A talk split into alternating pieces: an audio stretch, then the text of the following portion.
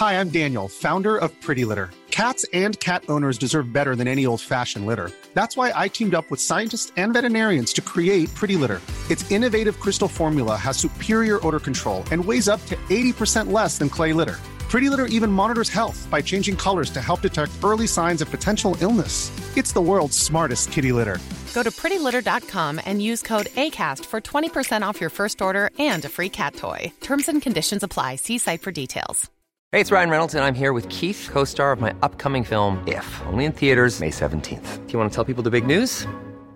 All right, I'll do it. Sign up now and you'll get unlimited for $15 a month in six months of Paramount Plus Essential Plan on us. Mintmobile.com slash switch. Upfront payment of $45 equivalent to $15 per month. Unlimited over 40 gigabytes per month. Face lower speeds. Videos at 480p. Active Mint customers by 531.24 get six months of Paramount Plus Essential Plan. Auto renews after six months. Offer ends May 31st, 2024. Separate Paramount Plus registration required. Terms and conditions apply if rated PG.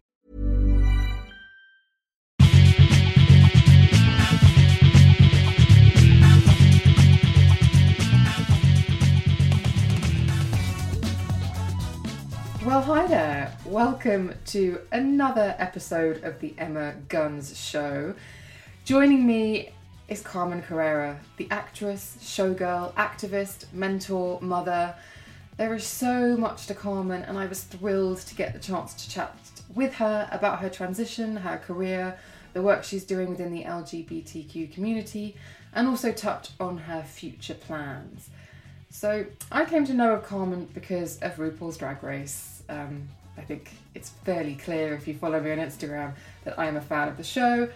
And after following her on Instagram after she appeared in series three, I and following various links to interviews and various things that she's done, I understood that since the show she has transitioned.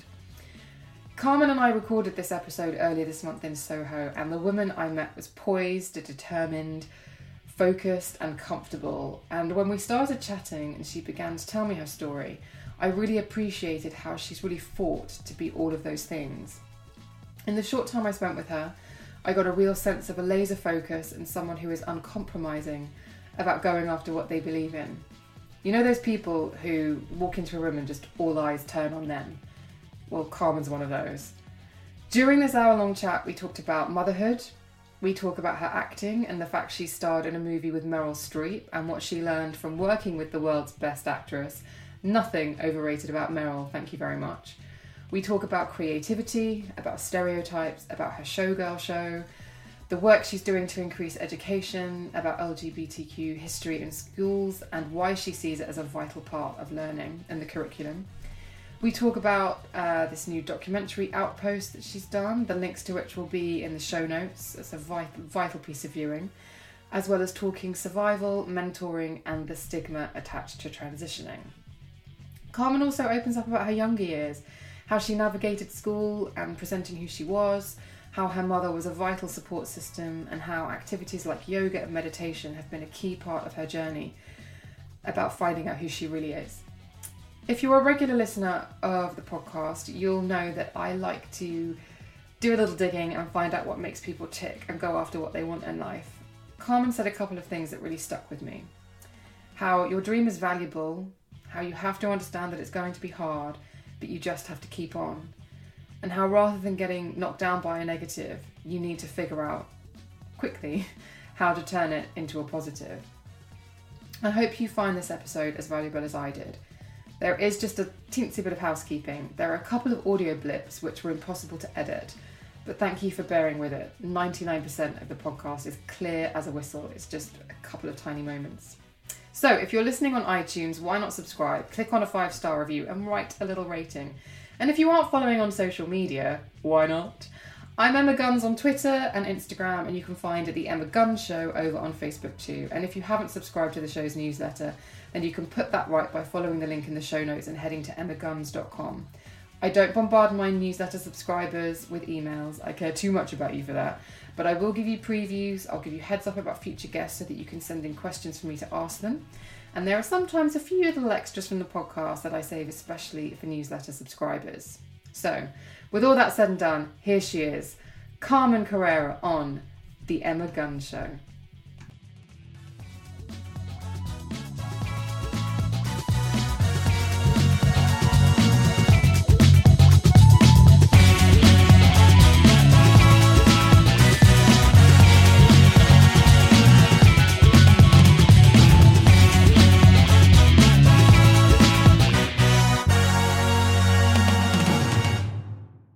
I'm with Carmen Carrera, who has joined me, the Jersey girl, Hi. who just got lost in London. Yes, it was a mission to get here. Oh my gosh. But you're here, Yes. and we've we've got this room, and Carmen is reclining on a beautiful sofa, looking Gorgeous.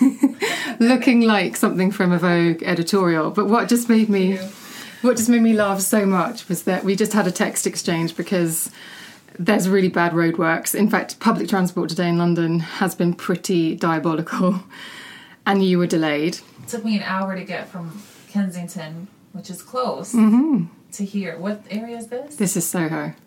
Soho. I feel like I, you know, I walked from the flat to my Equinox gym and then to some shopping area and I passed by the theater that's playing the Harry Potter. Uh huh. And that's so close by. Yeah. Like I was like in literally walking distance. It took me an hour to get here and I'm like freaking out. And the poor guy, the driver, he's so nice and he's like trying his best and he's all like grunting because like he everywhere he turns, like he can't pass. There are roadworks. So yeah, there's road work, there's traffic, there's people. Hmm. oh my gosh, it was just so stressful in the car the whole way here. So I'm sorry that I'm a little late. That's okay. So we were having we were having this little text exchange, and what made me laugh is you sent me a message saying something like, "These roads are terrible. Bloody hell!"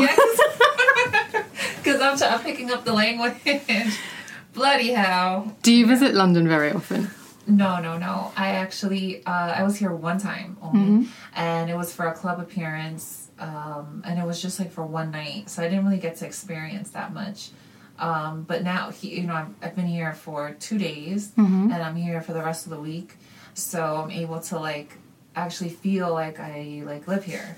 You know, like I am staying at my one of my good friends. She has a flat, and I'm staying there and you know walking to the grocery store going shopping going to the gym like just what i normally do but here. So it's it's cool because I, hmm. I like i feel like the way that people speak here is a little bit more eloquent. Like i don't know maybe i'm wrong but from my experience like everybody's very polite. Oh, i think it's- it's because maybe they know that i'm not from here. I don't know. I don't know. I would kill to speak like a Jersey girl. Really for for real. It's interesting. See, back home, people judge me all the time for the way that I speak. So I'm always like listening to like how others speak, so maybe I can learn something. But the Jersey girl's always in me. It's never gonna leave. But it's okay. I I, I love it. But when I think about speaking to other people from different walks of life, and I always like uh, I'm very self conscious. I guess. Hmm. Interesting. well, how? Quick question: Why do you look so flawless?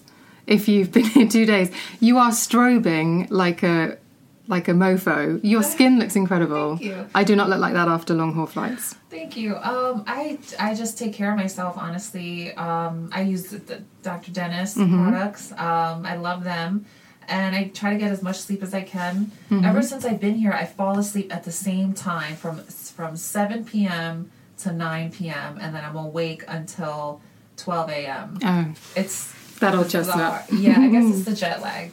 yeah. But I try to sleep like when I get sleepy, I'll I just take a nap. So That's if I get good. sleepy now, when I fall asleep, no, I'm just kidding. if you hear snoring, then no, yeah, I try. I just try my best, like to take naps here and there. That really helps me because I always wake up, my skin feels refreshed. Hmm. So I think that helps too. Like I'm not afraid to fall asleep, you know, in the car, on the airplane, wherever. I actually travel with like my blanket from home. oh nice. Yeah, so that I can. I like to. I'm very. My scent is sensitive, mm-hmm. so I need to be able to smell home because I I miss home. It's taken me so long to like build a comfortable place to live and a safe place to live, even though it's not Buckingham Palace, you know. But to me, it's like my my life, my world, my home base. So to leave and then go somewhere else, it's like it, it's a little scary. Um, but you know it's exciting but sometimes i, I need that like comfort you know to feel at peace Where is home now? Is it Jersey?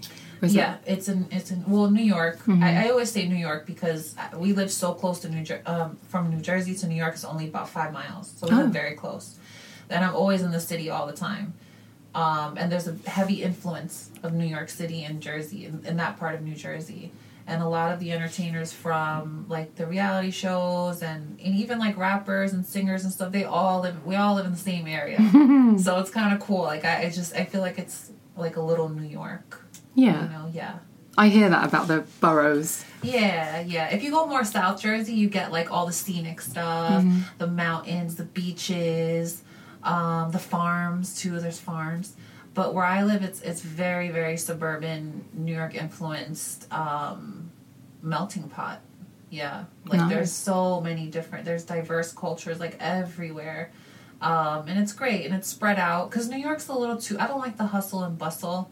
Um, I liked having a front lawn. I like, you know, sending the kids off to the school bus. I like that stuff because that keeps, I feel like it just keeps me grounded. Um, the times that I spent in New York, I feel like I, I don't, I wouldn't be able to, to, to know how to focus, I feel. it's- I, I'm just so aware sometimes, like too aware. Like I can hear, you know, down the street or whatever. It's just, it's too many things. It's sensory overload. And the human being nervous system isn't actually programmed to deal with it. Okay. That and if you are sensitive, if you are somebody who is sensitive to it, it's why lots of people get anxiety. Mm-hmm. Because there's constantly light, there's constantly noise, there's constantly things to see and hear, and you know, Yeah. smells everywhere. I think it triggers my like ADHD. I don't know if I have ADHD, but I sometimes I feel like I do because I, I it's hard for me to tune out things unless I like have my earphones on and I'm like walking whatever. Then I can tune most things out. But I don't know. For me, it I I, I can't. I need it to be like peace and quiet. Are you a meditator? Yeah. Tell me about that. I'm fascinated by people who are able to because it's such a difficult practice to get into. Yeah, well, it's difficult when you start. I feel like it's because of my transition too. Like I've had to do a lot of inside work because for a long time I got used to just um, being just enough to get by, and and I, it was kind of robbing me of my depth of character, like to develop. So once I started to transition and, and then once I got out in the public eye and I started to learn about everyone's opinion about me, I started to like focus on the inside. Like, well, what can I do to make myself stronger? What can I do so that I have more positive responses? What can I do so that I'm not so haunted by people's negative perceptions of me? Like, how do I communicate? How do I learn the language? How do I um, pull out my female expression without being fearful? You know, like that. So that's kind of what sparked it. So I started practicing yoga meditating just letting just listening to my mind just sitting down and focusing on all the crazy thoughts even if it didn't make sense even if i'm thinking about you know spongebob and you know like whatever like um inspired thought and like now things flow to me um, because I allow them to. Like a lot of the times, I wouldn't want to hear the fear going on in my head. I wouldn't want to hear the, I guess, precautionary thoughts that I was thinking because they were fear based or because in, in the beginning I started to think, well, I have to think positive. I have to think positive. I have to think positive. So all the negative thoughts that I was getting, I was just ignoring them. And I feel like that's not so good. Like you have to like embrace it, feel it through, and even though you know, have a moment if you need to, in order to move on. Because when when you avoid some of those things happening in your mind that are not so good feeling, I feel like they just build. Hmm. Yeah.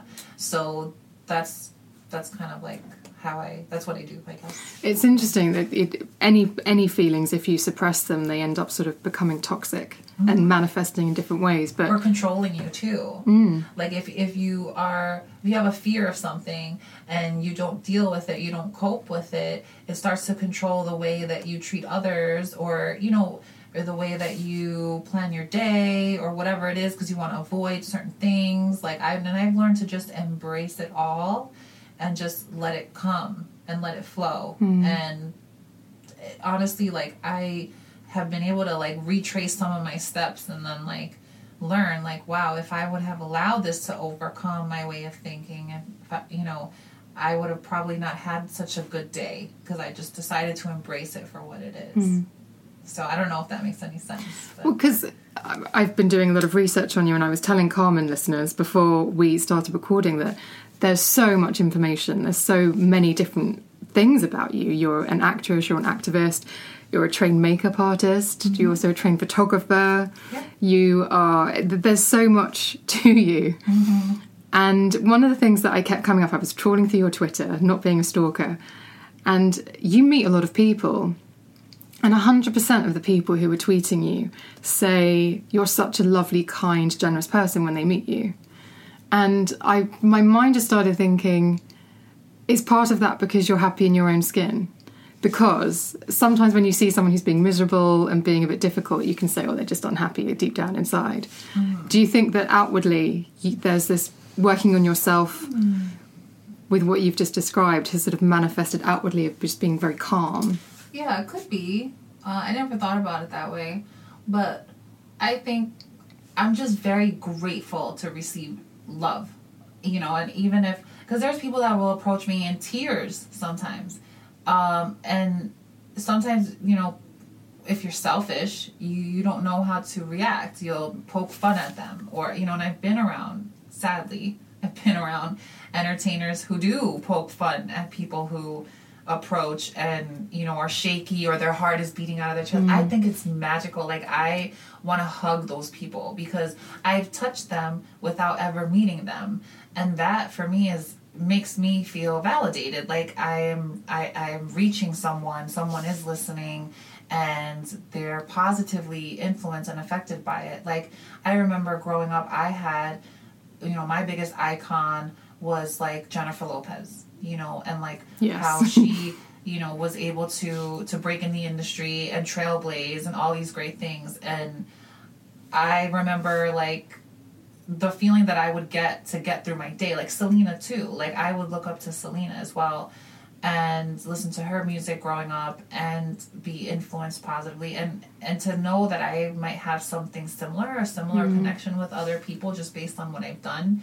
It's amazing and I'm so grateful and thankful. Like all I want to do is like live up even a little bit to what their mind you know says that I am. You know, you know what I mean? So that's kind of how I think about it. And yeah, like it's all love. Like, and I just want to embrace it. I don't know how long it will last. I don't know how long people will like me. I don't know. You know, I'm just working my my job basically Yeah. with pur- with purpose and and um yeah, it's just it's amazing every single time I meet them. I want to make sure I lock eyes with them. I want to make sure that I hear their story, what they're saying, even if it's like shaky breath, like I can still get it. Hmm.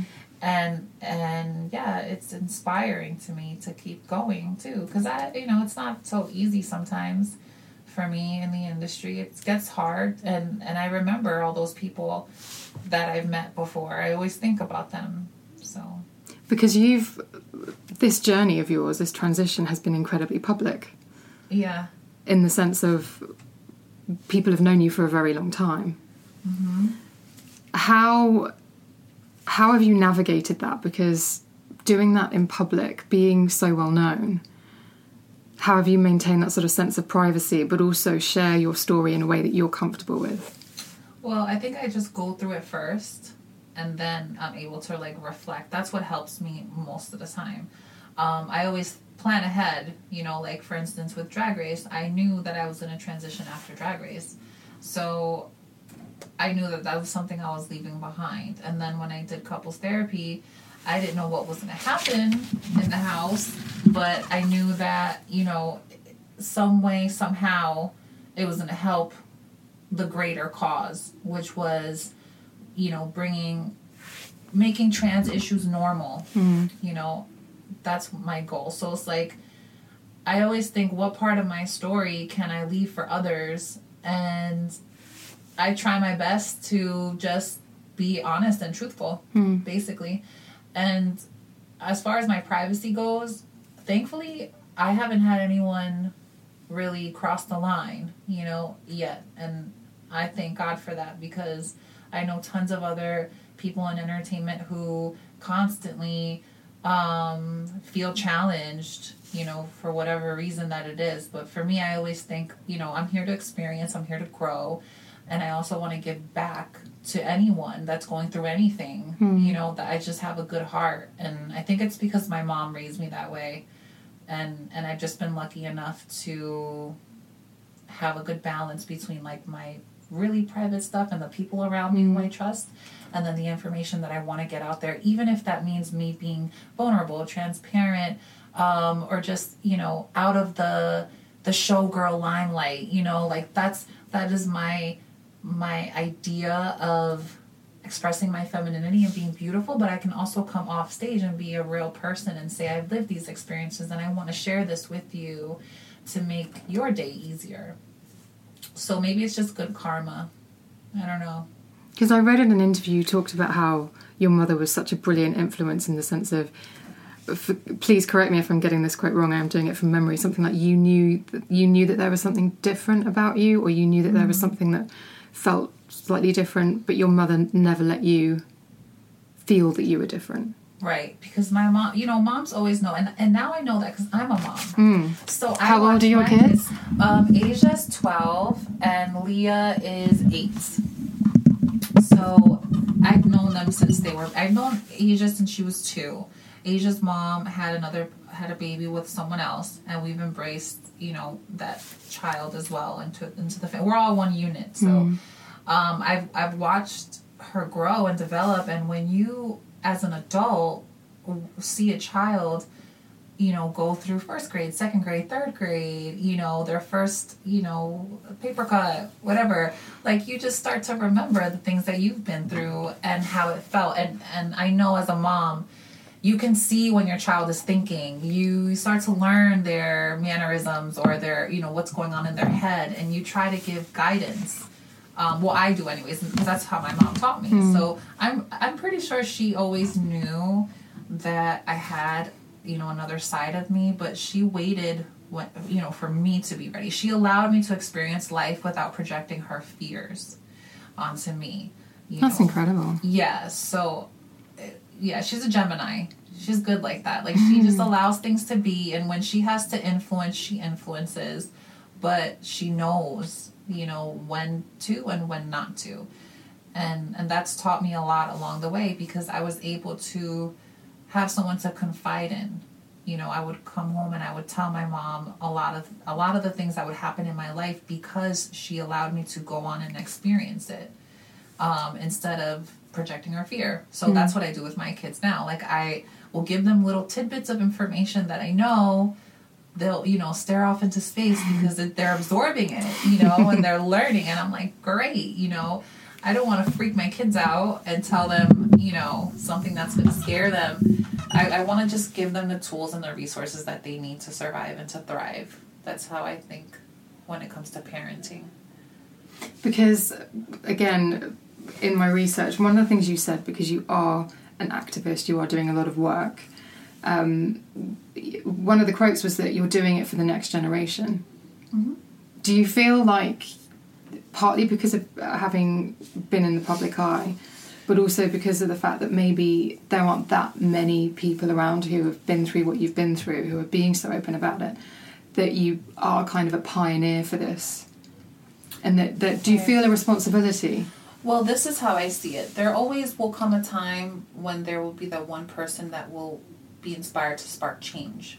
When I came into the scene and started to learn and to grow and to find myself, all I saw was this trend. You know, um, the LGBT community would be forced into like, you know, one street. You're allowed to be gay in one area. That's it. And I'm like, why? I was always the one questioning why.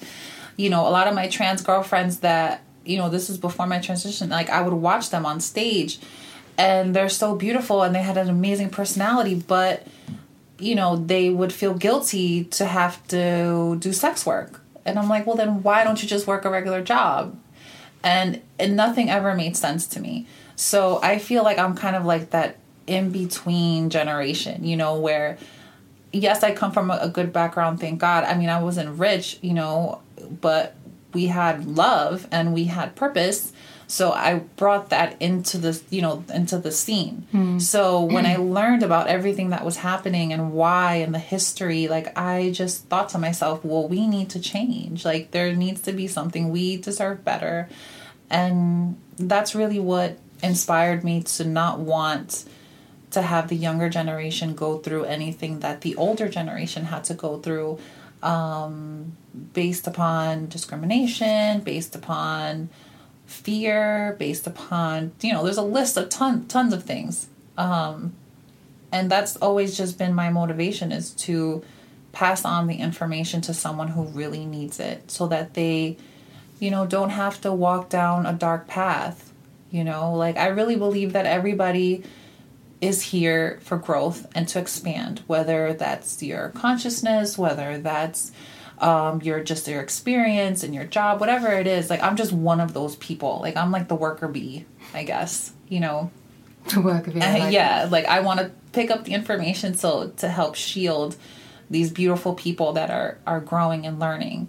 Um, and in that process, you have to be exposed and somewhat influenced to to learn and, experience. Like I have to experience it myself. I had to go out there and find it myself in order to say, this is my word and this is a valuable piece of information that I'm going to pass on. And my platform, um, that for me is like, I guess that's my access to people. So I see it aside from it being my job, I, I do somewhat see it as a responsibility, but I don't like to say that because then mm-hmm. I feel like, oh, I like I have to do it. Like I don't have to do it. I could just be stunningly beautiful, have no depth of character, be super self centered, and still succeed in Hollywood because that's what people do. Like you know, like that. It is what it is. But no, I feel like there's so many more sides of me, and I want to have value. Like if I whenever I decide to leave this place, you know, like I want to I will I will leave in peace knowing that I made a slight change and made someone's life better. I'll be fine and I'll be happy. But until then, like I want to keep working and succeeding to where I don't know, I want to solve a lot more problems. I like it. Like I like learning and I like teaching other people and communicating in a way that's um, people have the ability to understand and to um, and to grow and and to succeed and thrive. Like that's what really fuels me is that there's so much creativity you know in these individuals and the rest of my community. Like we have so much power because we really take serious who we are on the inside and it takes a lot to like push that person out and come through. So, but in that process, it's a little dangerous because, you know, there's a lot, there's a stigma. There's, you know, there's, there's not many people who are willing to embrace us at the moment. And it's going to be a long fight, but we have to be there for each other. So, at the risk of sounding like sappy, but that's just, I don't know. Do you feel, because I read um, some of the stuff that you were talking about about how people are still scared. How mm. I was reading, um, I know that you supported Gavin Grimm. Yes. And I read a stat on one of the articles about you saying that 70% of transgender people have been either denied access to the toilets that they wanted to use or even been assaulted in those toilets. Mm-hmm. And this is what I was trying to say to you before about trying to be responsible about this storytelling because I've never experienced that and sadly it's not something I was really aware of and it right. horrifies me that it's going on. It's ridiculous. I can't I can't believe like I mean I for me I transitioned basically in the airport because I was traveling on drag race and we were touring, I was doing the showgirl thing and I was learning and blah blah blah. And I remember the awkwardness, you know, I remember the the the laughs, the looks, the you know, just awkwardness and it's a shame. Like I remember having to hold, you know, my desire to use the restroom until I was on the plane, you know, because on the airplane there are unisex restrooms. Mm. And I always thought to myself, like, well, why aren't all restrooms this way? Or why aren't there, you know, what are the options? Like, how how do we fix this? Like, that's always my thought. Like, how do I fix this? And when I heard about Gavin's story, I'm like, what? Like in school? Let me tell you this. When you're in high school, and I know from experience, it is a distraction major distraction from your growth, from your learning, from your people skills, from what you're supposed to take from high school. It's a distraction to know that you're different, you're not accepted, you're you know, to feel like you're rejected. So it's constantly, it's a constant fear. Um, you know, from kids joking about you in class, in the hallway, now the bathroom. It's just like it broke my heart to know that these kids are experiencing this. And for what? You know like school the schools are supposed to be a safe place for everyone to come together to learn and grow. And if that includes learning about other people and you know their diversity then it's the school's responsibility to ensure every child's safety. And when i watched um, there was a gavin grimm documentary and and there there was a, a video shot um, the day that the parents came in to complain that Gavin was using the restroom and he had to stand up in front of the Board of Education and stand up for himself, I was just horrified by the parents' ignorance, pure ignorance. And all they kept saying is that they want to keep their child safe. And I'm like, who is thinking about Gavin? Nobody. Mm. Why? You know, why is this happening? Like, why isn't anyone embracing?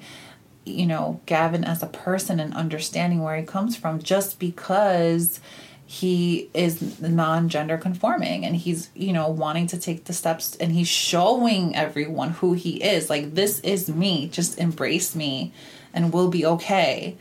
And they're they're fighting it and he's being told you're bad and you're wrong. Yeah. And you pose a threat. And you can't and you need to use the unisex bathroom because I don't know, you're not part of our society. It sends the wrong message and it also sends that same message to all the other students that are there mm. to not accept trans people and to not allow them in, in your public space and they're not allowed. And it's like wh- why are you planting that seed in these young children's minds to further the ignorance and the stigma that we're putting up with now you know? So that's really the trigger is like mm-hmm. parents have to take more responsibility to learn themselves. You don't stop learning after high school. You continue to learn every single day. And if you once you close off your willingness to learn all you're doing is is becoming ignorant and i don't think anybody wants to be ignorant mm. you hmm. know it's best to be aware we are all here at the very same moment in time we're all going to die soon that's the reality of life so we need to accept each other for who we are mm. and have an understanding of who we are and hey you know if you don't like me that's not a problem you know but you have to understand that i'm here too and we have to share this space equally because mm-hmm. nobody owns the world you know, we're all here trying to live a great life, trying to live as long as we can, trying to have a family, trying to have our businesses, trying to thrive. We're all here at the same time. So there's no purpose in trying to divide us or tell us that we're less than just because we live a different experience. And that's really the lesson that needs to be learned. Because speaking of doing it for the next generation, I also read that you're creating a, a curriculum well, okay. So Hue, there's this organization called Hue. It's History Unerased. And we are trying to trying our best to incorporate LGBTQ history within, you know, in, into the history books. I don't know exactly where we are in the process, but ideally what I would like to do is you know send that out to every single school system to start that conversation up and hopefully and the discrimination and the stigma. Um, but that's still something that's like very it's still like in the delicate first stages. Mm. So I just I'm hoping for the best with that because yeah. I think that's gonna change a lot um, in the school system and, and that's where my heart is honestly. Like I I remember growing up, I would witness kids getting bullied and getting beat up for being gay or whatever, and I didn't say anything because I was so afraid of something bad happening to me because I didn't know who I was. And I aside from that though, I had a good experience in high school and I remember a lot of my great friends who protected me from anyone bullying me. I mean, people could tell I was feminine and I made friends with all the popular girls who took care of me, you know, and, and I got lucky that way. Um, but I was able to observe so many things that were just wrong. And I don't want anyone else to have to go through that. So I think by including LGBTQ history it starts the conversation. Ryan Reynolds here from Mint Mobile. With the price of just about everything going up during inflation, we thought we'd bring our prices down. So to help us, we brought in a reverse auctioneer, which is apparently a thing. Mint Mobile unlimited premium wireless. Ready to get 30, 30, bit to get 30, bit to get 20, 20, 20, bit to get 20, 20, bit to get 15, 15, 15, 15 just 15 bucks a month. So, Give it a try at mintmobile.com slash switch. $45 upfront for three months plus taxes and fees. Promo rate for new customers for limited time. Unlimited more than 40 gigabytes per month. Slows. Full terms at mintmobile.com. Hey, it's Ryan Reynolds, and I'm here with Keith, co-star of my upcoming film, If, only in theaters May 17th. Do you want to tell people the big news? All right, I'll do it. Sign up now and you'll get unlimited for $15 a month in six months of Paramount Plus Essential Plan on us. Mintmobile.com slash switch. Upfront payment of $45 equivalent to $15 per month. Unlimited over 40 gigabytes per month. Face lower speeds. Videos at 480p. Active Mint customers by 531.24 get six months of Paramount Plus Essential Plan. Auto renews after six months. Offer ends May 31st, 2024. Separate Paramount Plus registration required. Terms and conditions apply if rated PG. and it also teaches children to have respect for you know what we've gone through even though it's something more recent you know there's a, it's, it's it's been a recent kind of thing um, it's still worth people learning about our history um, and i think that's going to change a lot of people's minds as well. And maybe empower some individuals who are lgbtq and who, and who are afraid of of coming out in school and who want to wait. Like I waited till I was 18. Once I was 18, I, I, got my diploma. I said, thanks, mom. And I was out. I was ready to go to the city and, and experience. And even though that put me in a lot of dangerous situations, um, you know, I, I probably would have, I probably would have been a little bit safer had I learned LGBTQ history in school. It would have been something more easy to talk about and I would have probably been a little bit more confident in myself as well. So, you know, that's that's my learning experience and I hope that that's I really think that that's going to make a really positive impact. Mm. Because another quote that I read from you about school actually mm-hmm. was that that was where your actress came out. Oh yeah. For sure. I remember um, just wanting to express myself in a male way. So I had to learn the character. I had to like I went to the barber shops and I learned how they cut their hair and how they, you know, and I was creative. I'm a creative person, you know, so I would I created a character, you know, and like now like as a female like I'm like not as creative because now I'm happy with myself, so I don't need to worry about like you know I gotta have the best hair, the best outfit. I need to be comfortable. Okay, like I need to be comfortable now. But before, I, I, was like, yeah, I was like an actor for sure. I would I would act, you know, what I thought was the ideal male response. Mm-hmm. That's basically so I would practice at home, and you know, and when you, you know, say practice at home, yeah, like I would dress up you know, and practice at home. Like, does this make me look manly or are these pants too tight? Like, you know, I, w- I would dress for the part. And, and let me tell you, I had, I had so many people confused. I, my best friend Samantha, I took her to, well, she asked me to take her to her prom. And she didn't know anything about me personally because all she knew was the tip of the iceberg, you know, the actor's hat. And poor thing, like, I guess was expecting you know, this dream like um prom experience, but you know, that was the night that I had to come out and tell her, you know, like, hey, listen, you know, like this is what I'm going through and I, you know, I'm not sure who I am right now.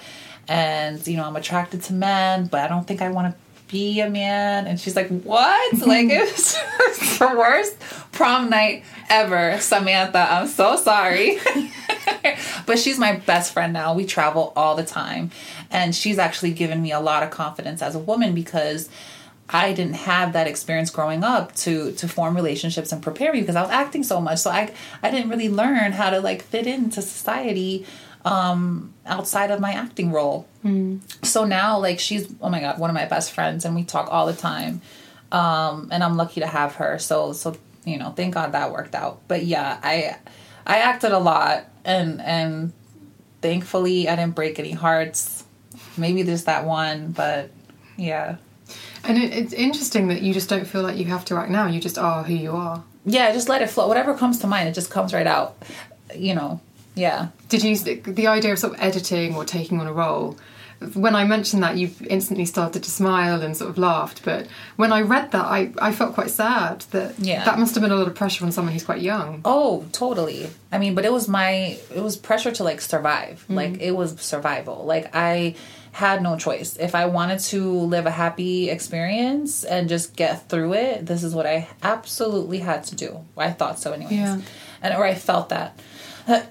so it you know, it was it's I guess it's it's sad in a way because it does take away a lot of um, great experiences but at the same time i feel like i had to go through that fire to be able to look back you know? Like it's it's part it's just part of my story. So it it doesn't bother me too much because I, there were moments that i had that were really magical and i was able to just be fluid with myself around maybe like three people which i was okay with. Mm-hmm. You know i'm fine with that. I mean even to this day i have like three friends you know that are like my best friends. And everyone else you know are acquaintances and stuff but i've always kept a small circle and i'm happy with a small circle. And even though i know that like my best friend Nirali in high school i know she probably knew about everything about me. And you know i these girls amanda like i already know that you know now they see me and and they smile you know because they they know they always knew but I guess I just always found the right people some way or, or someone put them in my path for me. Maybe it was my dad, I don't know. Um, put them in my path for me to give me some guidance or protection because, you know, all I want to do is make people happy and and keep them I want to keep loving them, keep them by my side. That was always my mentality growing up. And if I if that meant sacrificing um parts of my childhood, then I did it. And I and I, I I don't see it as a negative thing. I see it as something that's just pure love, you know. Because you could look at a situation like that and think it was hard and, and become a bit hardened by it, but it seems like it's just galvanized. I'm like a diamond. Yes. Like, yeah. yeah. I'm an Aries baby, so that's my birthstone is diamond. So maybe that's part of my essence. And hang on, we're recording this on the 4th of April, but it's your birthday next week, isn't it? Yes, the 13th of April. Woohoo. Happy birthday for Thank you next you. week. Um, speaking of you being an actress, I was watching a movie the other day and fell off my chair, stood up, and yelled, That's Carmen! Oh, Ricki, Ricki and the the Flash. yeah. Yeah, that was major for me. I, that was my first opportunity to work on a movie and in front of Meryl Streep in two scenes. So that was ama- that was just like a gift from God because I learned so much about being on a movie set and working with, you know, like the highest of the high. Like mm-hmm. Meryl Streep has done so many movies. She has, you know, so many different variations to her craft. Like, my gosh, it's like if you're going to learn something from anyone, it should be Meryl Streep, you know? And I was so fortunate to take that experience now. And now when I'm shopping to do a movie, I'm so in depth with my character mm-hmm. because of her, you know, because I just got to watch her for half of a day that we spent together and see what she did and how she did it and how um you know I, I was just able to absorb so much. And jonathan demme is a director and i learned so much from him as well. And and yeah now i'm you know i take that experience and now i want to expand on it. And and i i have a lot of projects that are in the works, more movies that have come in that I've turned down, and TV shows that I've turned down because you know it's always the stereotypical trans character, mm-hmm. the you know the escort or you know which is fine. Like I I have learned to pick my battles because I feel like most people see trans people in a certain light. And if we're to get exposure and if we're to you know have opportunity to work on TV and movies um, sometimes we have to play those roles because that's what people understand. And it's kind of a shame to say because it's like oh okay well you know we're just feeding that ignorance. But i think that little by little the more people um, get to know us they'll see our true potential. You know ideally i'd love to play you know a non-transgender role. You know i'd love to be a love interest a transgender love interest too. I'd love to play you know when i get older i don't know like some you know a fashion mom i don't know. Like i want to be able to do you know i want to play many different roles um, and not just trans and not just the stereotypical trans. So that experience was big for me because I, you know, I, I didn't mention that I was trans on there. I was just a regular, I was hairstylist, you know, it was great, you know, it was a great experience. So now I, I want to see what else is to come, and I'm hoping that the industry changes. It is difficult, um, but I've definitely been lucky. I, I also did um, a spot on Jane the Virgin, on Bold and the Beautiful. So, so yeah, I got lucky with those. Bold and the Beautiful must have been fun. Oh, my mom was like, my mom's a huge fan. My mom has watched it all through the 90s and all through the 2000s. So for her to see me on there was like her proudest moment, you know? Yeah, because like I I I wasn't able to transition at home. I was on the road. So, you know, she had to see bits and pieces of me through social and, you know, from whatever's on TV. So the fact that I was on her show was just like huge Wow. yeah, I was able to make her proud. So it was a good moment. It was a great moment. Um, I also read, speaking about the actress, the quote of being on stage gave me an escape. But is that not the case anymore? No, see now being on stage, it's like a, it's more of a liberating feeling. Like I have arrived. Before I was, you know, living in the daytime as someone else, and then the nighttime was when I would be able to escape. But I, I'm already like out. I'm out all the time. So now this is when I get to create. So this is when the real magic happens. Um, and I'm working on a couple of projects for, you know, my showgirl effect. I want to get it right, you know, like I've gotten so much exposure and that's amazing, but I have a plan and I don't know where, you know, there's not too many transgender showgirl actresses out there. So, you know, I have to really take my time with how and why I do what I do and where and the time and everything and the team and like there's so much work that that goes into it because it's not something that everyone gets right away. Mm. So, I can't wait to return to the stage. Like I cannot wait cuz I have so many amazing things in the works that now I'm really able to fully um, bring my my day to day female experience and creativity onto the stage that I'm allowed to feel liberated and free. So the magic is like times a hundred. You know, I've already started to lay down those tracks and the create on the creative side of what I want to do, and now we're just working on the business side of how we, we're going to present it. So it's it's a good feeling. I often ask people on this podcast about setting goals and setting objectives, and particularly people who follow their passion. Mm-hmm. Because it isn't always the easiest road. In fact, sometimes it's the much harder road to pursue your dreams. How do you how do you plan? How do you set your course? Well, I write I write a lot. Like I write a lot of things.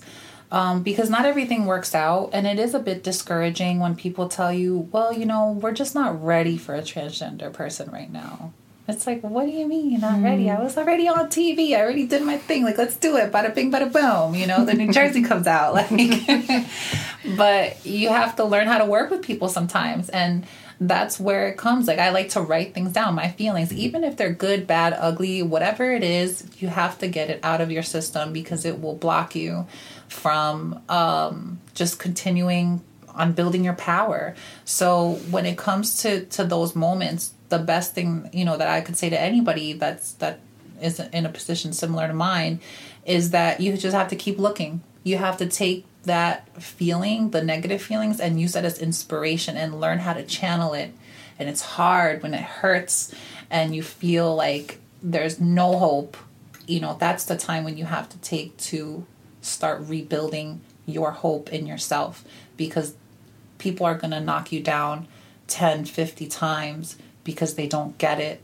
But once you get that one experience to show people, the one moment, like my one moment was my showgirl moment to show people, like, this is what I'm about. Then they're like, oh, we get it now, you know, and then they're all calling you, phones ringing off the hook. So it only takes that one experience, and sometimes you have to go through a hundred bad ones mm. in order to get the one good one that you need to take you to the next level. And yeah, that's basically the best advice. And sometimes it takes years to really find what you need, but it's worth it in the end because it's your vision coming to light and it's your idea of, of what you want to do that's coming true. It's your dreams coming true. And your dream is so valuable. Like you it's it's gonna be hard. It's not gonna be easy. Hmm. You know, especially when nobody's done it before.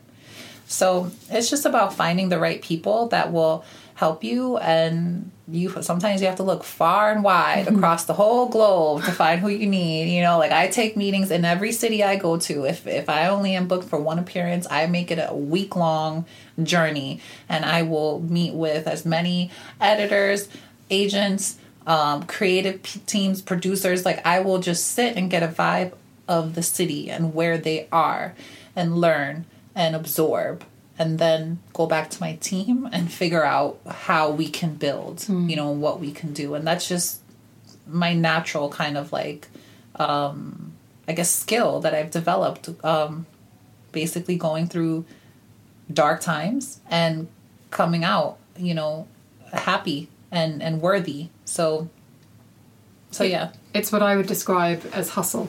Is it i guess it is a hustle You've got yeah hustle i'm a hustler to, to keep working. Um, did you ever have anyone in your life who um, was a kind of mentor or somebody that you could go to, or have you pretty much had to go had to guide yourself? No, I had to go on my. I had to fall flat on my face a few times.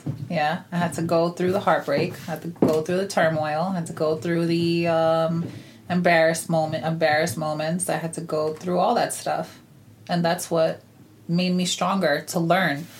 I didn't let it overcome. I didn't let it discourage me. Even if it did for a moment, I'll let it for a moment, but not too long um, and that's basically what I've always done. I mean, I do like I said, Jennifer Lopez is like my J Lo is my idol. Like I love her. I've watched her, and I you know sometimes I do think like WWJD. Like what would J Lo do? You know, but that you know I'm not J Lo, so it's like I you know I'm Gabriella outside of being Carmen. You know what I'm saying? So it's like I have to really stick to my story and what always worked for me. Um, and and it's it's always been go through the fire and come out you know unscathed and tell your story. That's always worked. Now, I I often have interviewed famous people for years, and I have one of the first things you learn is don't ever meet your idols.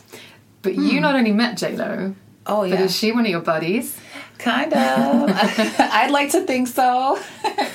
Um yeah i okay so the first time i met j-lo was 99 autograph signing On the then yeah on the sixth then i met her oh my gosh like so many times after. I had to go to high school i went to college so i didn't see her for a while. And i remember seeing her when she was filming a movie with marc anthony.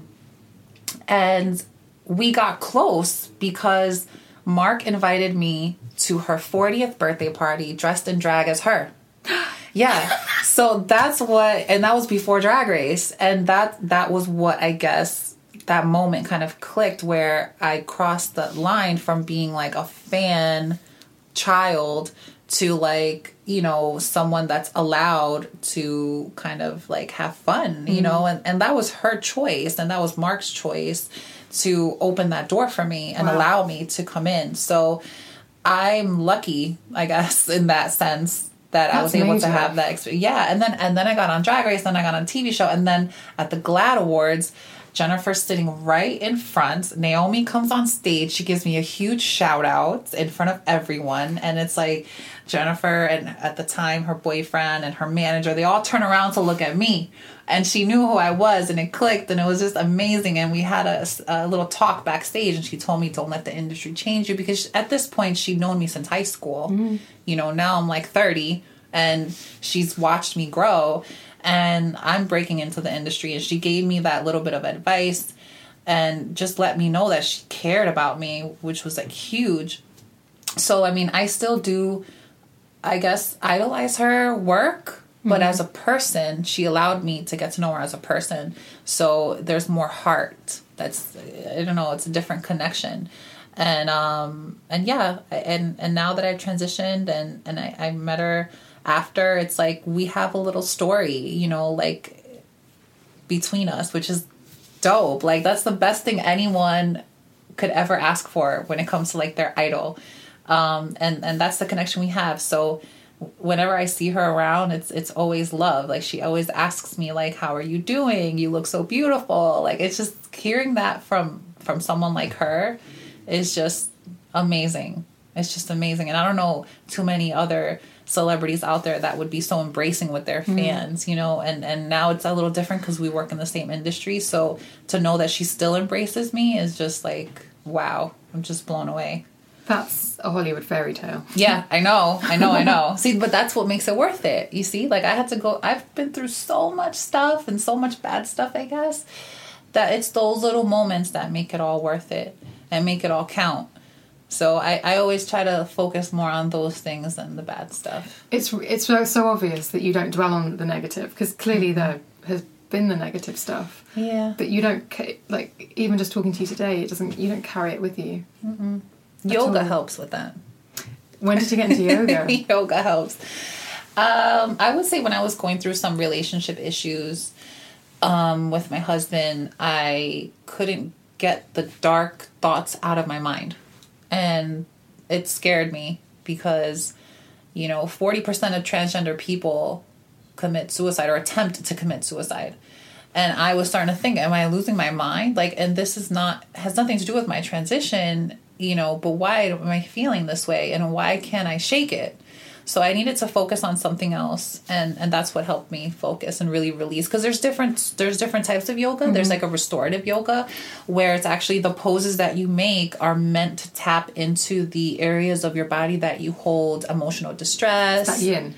It's I don't know what it is. It's called restorative. I don't know restorative yoga. Yeah, and there was a moment that I I was in a pose and I just started to tear and tear and tear, and I'm like, why am I crying right now? I don't get this. And I even asked the yoga instructor, and, and she explained to me that it's because you know I had opened an area that I had left and tried to like suppress or whatever it may be. And after that moment, I started focusing more on my yoga, my fitness, and and it just all kind of helped me you know all around. Because now when i when i start to feel low energy i feel like i need to put in a good workout. And afterwards i feel so like re-energized re-inspired. Um, so it really opened up that door to more you know. But it began with yoga and understanding my mind. Because your your Instagram is pure. Well, not pure, but it's a lot of fitspiration. Mm-hmm. There's a lot of workout stuff, and Yeah. you have a banging body. thank you But you've been to the gym already today. You do yoga. How, Yes. How often do you do yoga? Um, I try to do yoga every Sunday, um, just to get me ready for the week. If I'm training, like for instance, now I'm supposed to be training. I I started training yesterday, and what I do during my training is, I do yoga uh, two or three times during the work during the work week, and I do my cardio every single day and then my Sunday is to just do like my restorative yoga. So that's usually my schedule. That's what I'm gonna start doing because July is Miami Swim Week, so I have to get like really toned for that. So I'm gonna start training like an athlete very soon. Like I've already started here. Thank- thankfully, there's an Equinox here in, in London, and that's the gym that I go to, and they have the best classes, best yoga classes ever, ever, ever. Um, but I like to normally, I, I'd probably only go once or, or twice a week. Um, but now that I'm training, yeah, it'd probably be like four Wow, times a week. that's dedication. Yeah, because you you're can, you know, by just doing the poses, like you'll start to sweat. Yeah, and if you do hot yoga, it'll like detox. Wow. Well, um, so it's not like an Ashtanga or a Vinyasa because I have had when I did my Ask Me Anything, I had quite a few emails from people asking about styles of yoga. But is it just when Yeah. you go to the class, it's just restorative? It's not a particular. Well, restorative is for like my Sunday class, my Sunday class. But normally I do the yoga flow. There's Vinyasa flow. Oh, yeah. I like that one, and um, Bikram That's yoga. Yeah, yeah. That, that I mean, it's amazing. It's Yeah, because it keeps you, you know, it keeps you in shape and it keeps you focused on you for that one hour, which is not something that we as humans normally do. You know, we get up, we're, we're always serving our purpose, whether it's work, whether it's family, whether it's maintaining, whatever it is. You're not necessarily focused on you, your body, your breathing. You know, you're, you, you just breathe, you just go. You're on autopilot, you're trying to get through your day, you know, bada bing, bada boom. um, and and yoga is is amazing because you start to learn how powerful you are. And once you start to become aware of your power, and once you start to become aware of your awareness, you really um, it carries through, and it gives you just great vibes, like just great energy, like. Um, it keeps you re-inspired it keeps you knowing that you are you you are in your body this is this you know if all else fails in the world you have your body you know you have your soul you have your values you have your beauty you know there's so much. And and if you want i feel like once you take that time to really focus inward on the amazingness that you have it just reignites and and makes everything else better And it stops you worrying about what other people think on a really sort of superficial Oh, yeah. level as well. Definitely. I mean, well, if the more you do yoga, the better your body looks, anyways. so you don't really care about what anybody thinks because you know your capability, you know your potential for growth, you know, you know how how far you can push that envelope, um, and and yeah, it's it's empowering. Yeah. Um, we are going to have to draw our conversation to a close, which is such a Aw. shame because um, we, we can still talk for a few more minutes because there's so much I want to talk to Okay. you about. Um, first of all, I need to know what the NARS lipstick is that is named after. Is it called Carmen? It's called Carmen, and it's part of his um, Audacious collection. I, we'll be putting a link to that in the show notes, people. I think it's Audacious, isn't it? Yeah, the Audacious. Yeah, yeah, okay, good. Now, oh my god, please, Francois, don't be upset if I messed that up. I'm sorry. Um, Outpost is um, is this a documentary or program that you've been filming? yes, Outpost. I filmed an episode. Outpost is a whole series uh, of documentaries um, of current events, world events, and I am on the premiere episode about the trans issues in Brazil and basically awakening them to what's going on because you know there's so many festivities and there's these festivals and that's great and beautiful, but their human rights are being stolen and they're not aware of that because they're stuck in i guess in the matrix you know they're just there. So it's like they need to really take a step above and to understand that the cycle is going to keep continuing unless they break it and unless they ask for better protection unless they ask for equal rights and um, unless you know they they really have responsibility for that. So that's what the documentary was for. It's the number one place in the world where the most people get murdered for being who they are That's exactly what I was about to ask you. That's a frightening statistic. Mm-hmm. I felt so scared to be there because I'm like this bubbly, like yoga zen person. Like I just want to share my love, you know. And when I go, it's like it's a different world, you know. And the same thing is in Mexico as well and Colombia because I went there too, not with Outpost, but just on my own, just doing my own activism work. Um, everyone is, you know, is exactly the same. Like, and if you're different, you're an outcast. You know, if you don't look like them, act like them, dress like them, they can't trust you. So there's a disconnect between the people, between the people who are embracing their diversity and their individuality and the ones who are stuck in their tradition because it's all they've ever been taught and it's all that they know that works for them. Mm. So, you know, I feel like us Americans, and even here in Europe, there's so much diversity and there's multicultures. There's people from all over, all walks of life that come, you know, in these huge cities that we live in. Um, but I feel like for some reason in you know in Latin America, it's it hasn't changed as much. You know, it's there's not much room for anyone else who questions the gender roles or the binary system. Like it, it's it's terrible. So I wanted to focus my efforts there. Wow. Uh, we will put the uh, link to Outpost. Yeah, please check it out. I'm really show proud of this project, let me tell you, because I had to narrate it myself. I had to travel to Brazil, experience it, meet these people. Like I, it was, they gave me a lot of freedom to, to do what I wanted to do, and and that means a lot to me. So it, yeah, And it sounds like you had freedom, but also it, it sounds like it might have been a bit scary. Maybe even going there was revisiting perhaps Yeah. feelings that maybe you had felt. Mm-hmm.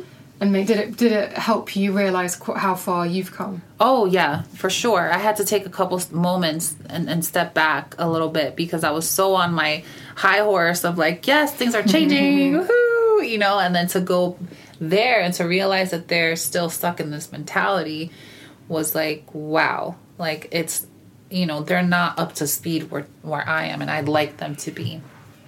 So, um, so I, I, I know in the episode I, I met this young lady named Sophia, and she's like a baby. Like I see her as a, as a baby. Like oh my gosh, this young lady is transitioning, but she's living on the edge. She's a different person at home, just like I used to be. And she's going out in the street, and she's changing in the middle of the street, and she's putting herself at risk of getting assaulted or getting murdered because that's where it happens. You know, if you go out, you know, as one gender and then you go down an alley and you change and you're a different gender, people notice because all they do is like they they, they basically stand outside and you know greet the people walking by and stuff mm. like that. And they know. They know who's trans they know who's not they know who's questioning. And it's just you become a target. So i was just like fearful like oh my gosh like if anything happens to this beautiful soul who's so innocent and just wide-eyed and hopeful i would hate to have something happen to her. So I, uh, I I took her kind of under my wing and taught her how to do makeup a little bit and you know and I, and I gave her a little bit of inspiration to to let her know listen you have to tell your parents like I'm pretty sure for any parent out there if your child comes to you and says hey I can get killed in the street for what I'm doing. I need you I need you to have this house be a safe place for me. You know, I really believe that parents will come around, mm. you know, yeah. quickly. Cuz why would you want to lose a child just based on your own ignorance or unacceptable? I don't think that's cool at all. Do you think that's so, something you'll do more of? It sounds like it's. I'd love to. If I have the opportunity, I'd love to. I'd love to take it on the road and see where we are on a global scale as far as like equality and equal rights and inspiring others. And also, you know, I feel like our cisgender allies, they want to learn. Like just like you, you you know, something you didn't even realize about the bathroom issue and stuff mm-hmm. it's because it does you know it's it's not something that you think about on your day to day so doing projects like these help people to understand us a little bit better mm-hmm. and and help to really be an ally when there is something going down or when there is a misunderstanding within your realm of, of how you live, you have the knowledge now that you can share and pass on. And I'm sure that'll make you feel great too. Yeah. You know, so that's what I, I'd like to do. I asked yeah. you a few moments ago actually if you had had a mentor. Oh right. But actually, I feel like you're probably a mentor to other people. Mm-hmm. You said talked about taking Sophia under your wing. Um, you share that that can be a full time job in and of itself and quite draining. Yeah do you do you feel like a lot of people come to you now and sort of see you as the example? Mm-hmm. Yeah, they do, and they ask me questions and they ask me for advice, and I try my best to give them sound advice and and something that's um, not tainted with like fear. You know, I, I, like to stick to facts and I like to put it in perspective for their their safety. Um, yeah, they do all the time. I don't know if I. I mean, ideally, I'd like to be able to maybe write a book, maybe. I don't know. We'll see. I just thought about that right now, so maybe that would be cool. I love being I there like for people. Possible. yeah, for sure. I, I do too. I just feel like I, I have to experience a little bit more. I feel like I need more so I can leave something behind. Um, but that's yeah, that's a good idea. It's, and it's a great feeling too. I, I'd love to mentor more often, but I feel like in order to do that on a larger scale, I feel like I have to um, be able to succeed and accomplish and cope and learn how to cope so then I could pass that on. That's a lovely note on which to finish. Yeah. Thank you so much, Carmen. Thank I have you. enjoyed our conversation so much. Thank you so much for having me.